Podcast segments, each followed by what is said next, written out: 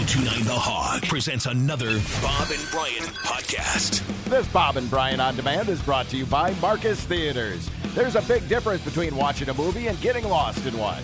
Find out what Marcus Theaters means by getting tickets to a hot new release at marcustheaters.com. It's Friday morning. This is when we clear, clear away all the musical webs. And you get answers with our music expert, Gary Graff. Good morning, Gary. How are you? All right, how are you guys doing? Great. Good, I got, I got to the, I got to the end of Pam and Tommy Lee. Oh, Yep. Lucky, lucky you. you know, it's uh, one of those one of those things. If there's ever a long, long period of very dead time, I might go back to it. But something, something tells me I didn't miss a great deal. Well, it ends with the Motley Crue CDs going into the bargain bin at the record store, Yeah. Kids in- Meanwhile, the sex tape is like exploding. it's got like the it's not an end cap, or it's got its own special display. Yeah, right.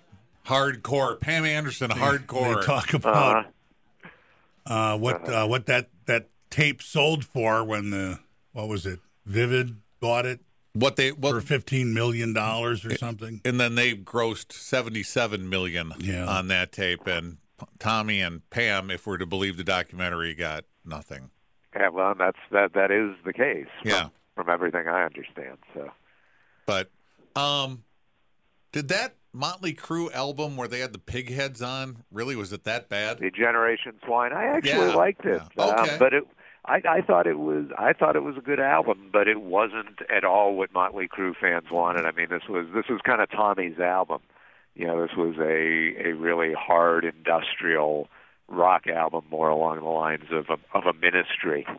You know, than it, than it was the, the kind of glam rock hair metal that is what Motley Crue fans want. And So two different from, So from yeah, that. so they they got slapped down hard on it. that Tower record set that they used in that documentary got used in all the time. I mean, you had everybody going there. There was plenty of plenty of action at that Tower Records.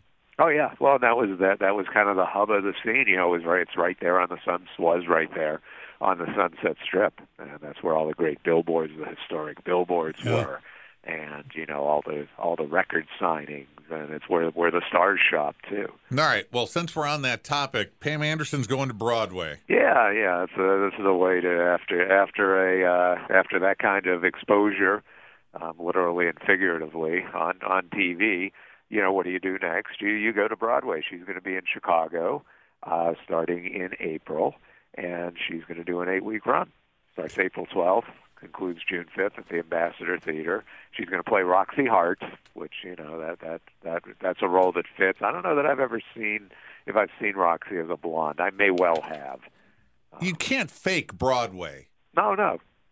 You have to. Can she sing, I I think we'll find out. or did they heavily rearrange things so she doesn't really have to sing? Chicago is a production that both on Broadway and the touring company has managed to make room for lots of celebrities Yeah. for these quote unquote special moments. So one way or the other they make it work.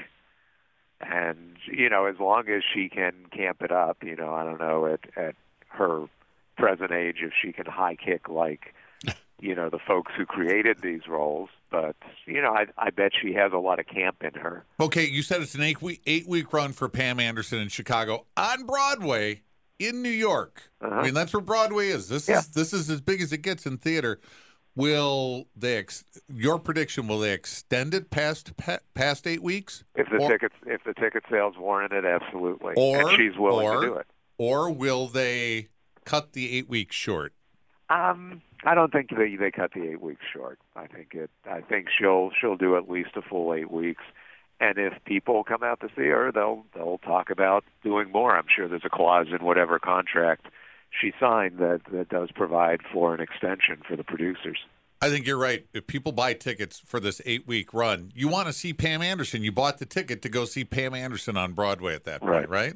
Exactly. Okay. All right. And right. listen, they would Catherine if you, Zeta Jones and, and Renee Zellweger aren't known as singers, but they But that was in the movie. that was in the they movie. managed They- to get they their way it through off the movie, which they could sweeten up and do all kinds of things. But even so, you know, Yeah, I mean, listen, they would have gotten. Um, they would have got if he wasn't preparing for a tour. They would have gotten Tommy Lee to play uh, with the lawyer's name Billy. Uh, Uh, Billy Flynn. Yeah, yeah, they would have gotten him to play. They would have gotten him to play the the uh, that role. All right, we started with we started with A for Anderson. Let's go to ZZ Top.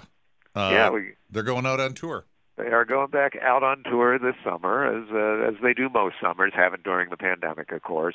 Uh, July 9th, they'll be in Greenville at the Greenville Lions Park, and you know, touring again. This is uh, you know after Dusty Hill passed away. They are coming with a new record, July 22nd. They'll release an album called Raw, R-A-W, which features music they recorded for that Netflix documentary, that little old band from Texas, the original trio including Dusty Hill, obviously, before he passed away, went into a studio and cut some new versions of La Grange, Tush, I'm Bad, I'm Nationwide, Give Me All Your Lovin', Rolling, uh, some Rolling Stones song, and, you know, just kind of a little, you know, at an intimate place, an old dance hall down in Texas. So some new versions of that that'll be kind of fun to hear.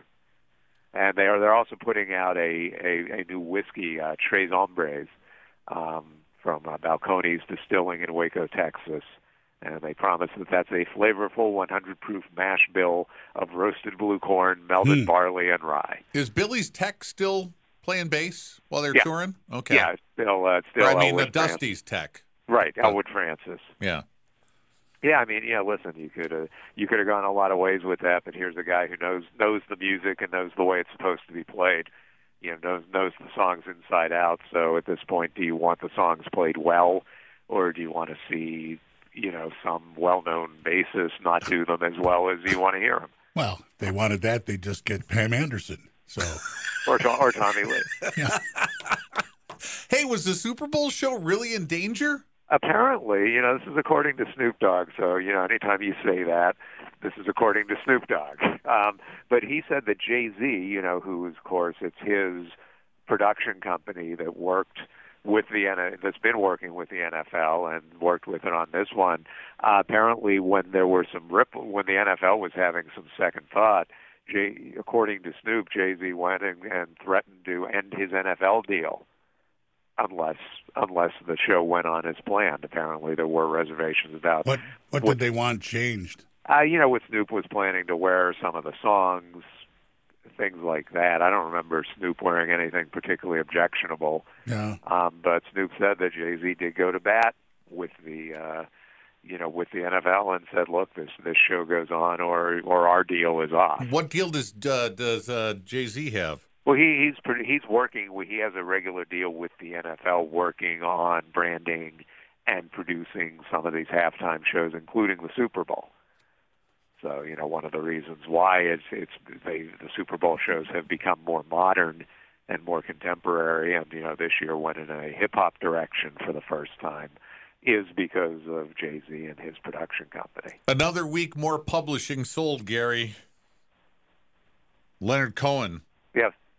Yep. Leonard Cohen is the latest. Of course, he himself did not sell this. This is his estate that sold it to the Hip, Hipgnosis Song Funds, and they, you know, they they buy. They're the, they're probably the major player of all of them in this. Uh, it, it encompasses 278 songs that Leonard Cohen wrote, as well as the songwriter's share of uh, 127 songs that were actually released.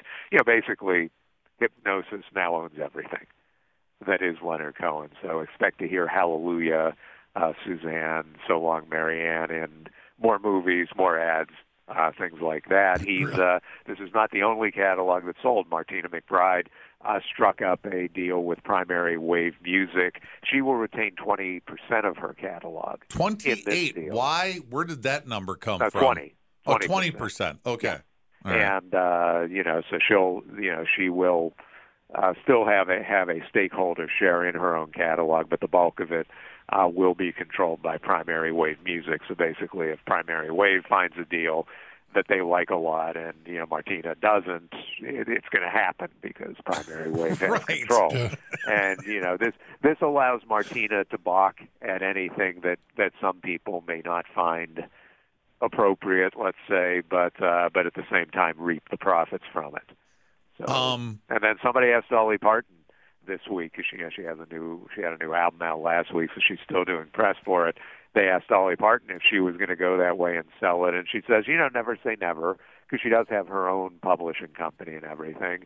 And she said, you know, you know, she'd not be above, and she did say I would not be above cashing in on her catalog like that. And when they asked her what she'd do with uh, with the money, they, you know, she said, you know, my family, other businesses, I could start another publishing company and then sell that for a ton of money. So If she sells her publishing, I, I'll either go, there is a ton of money in publishing because Dolly is sold now, eh, because she's the one who has always made money on publishing. right. I mean, she's the one who Yeah, said, she- she's the one who said, if you really want to make money in this business, write your own songs. Oh yeah, write your own songs and own them. Yeah. Because even the artists, there are a great many artists who wrote who wrote their own songs but don't wind up owning them. You know, often you know when they were younger, they were desperate to get a recording deal, so they signed away their rights as part of the recording contract.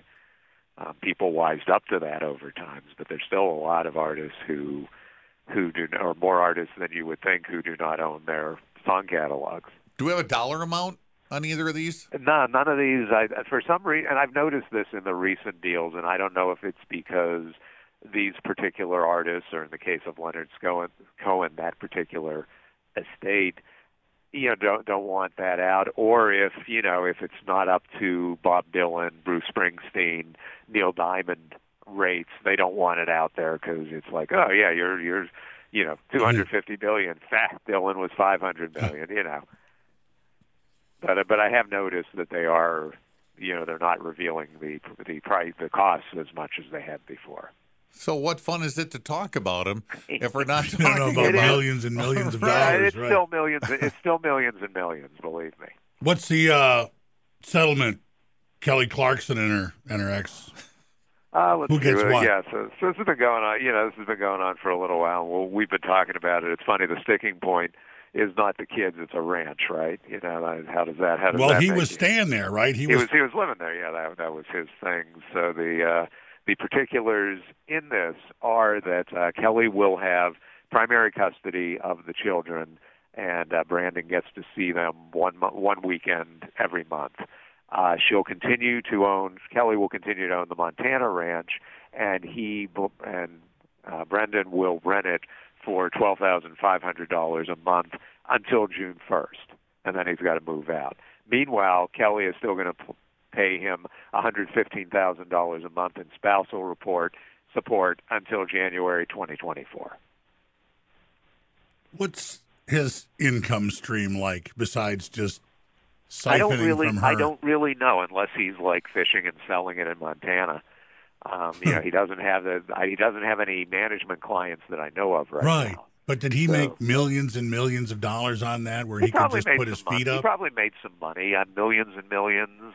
You know, maybe a few million Hmm. along the way. It depends. You know, like I said, what his commission was, and in, in the case with Kelly, what is community property of what he made.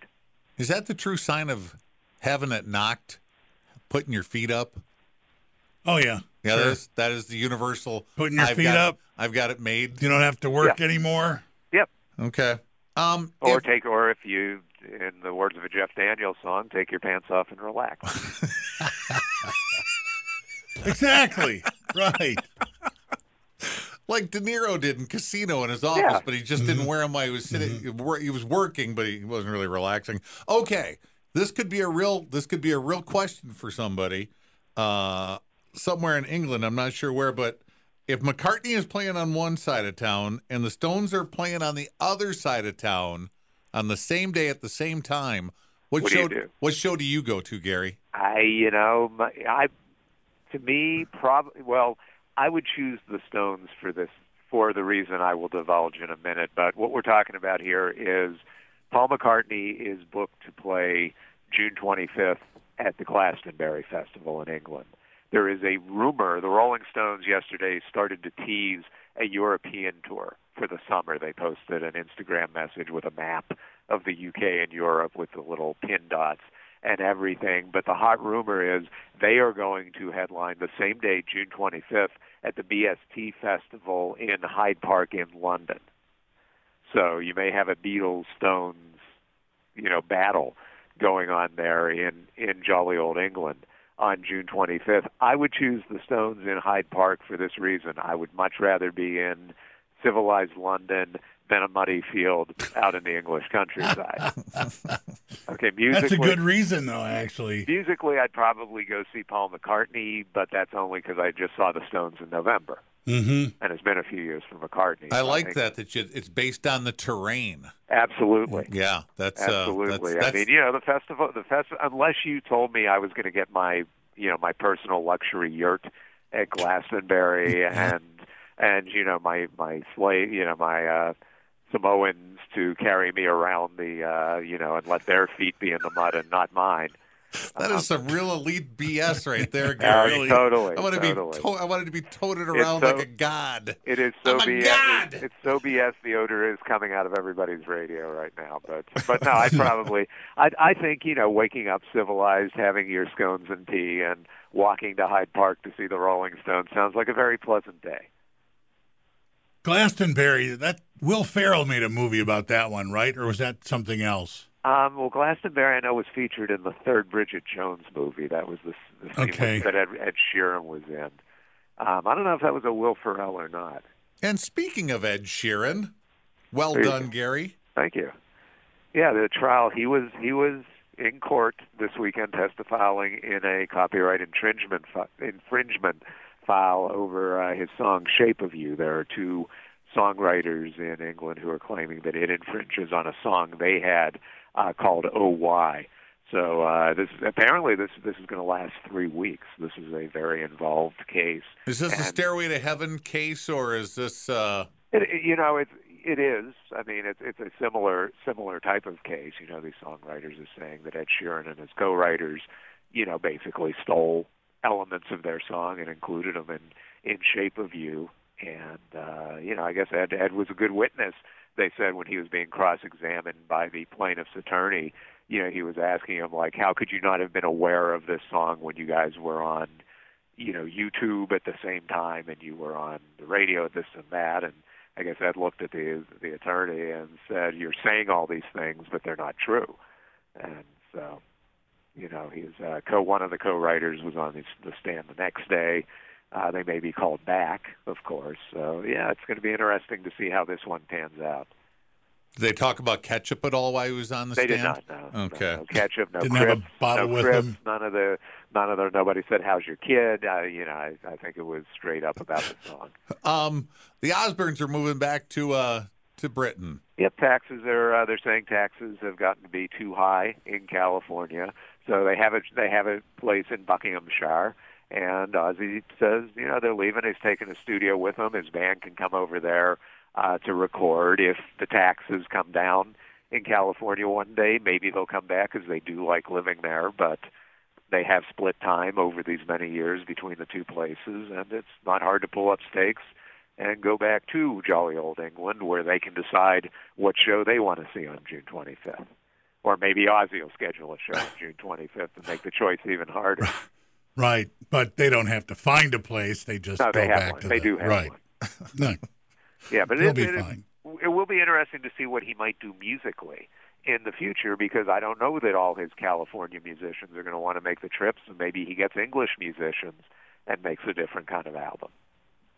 You know, remains to be seen. Yeah. I mean, it does put him closer to Tony Iommi, you know, the guitarist from Black Sabbath. So maybe maybe that that could uh, lead to something.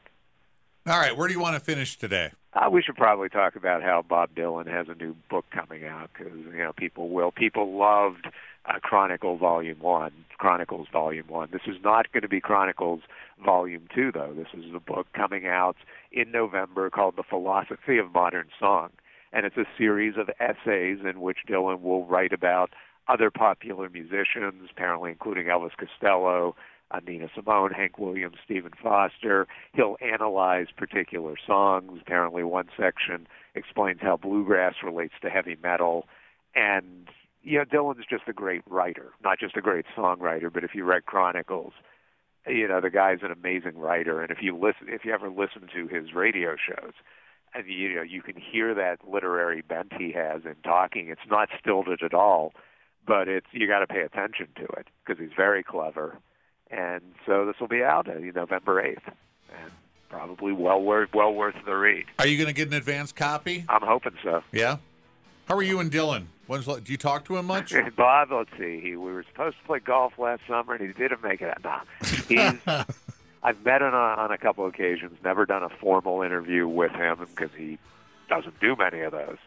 And uh, yeah, only met him you know a couple occasions backstage through mutual friends. Who have you? Who's uh, just? You have to pick from all the people, and we always get asked this too. Who have you really enjoyed?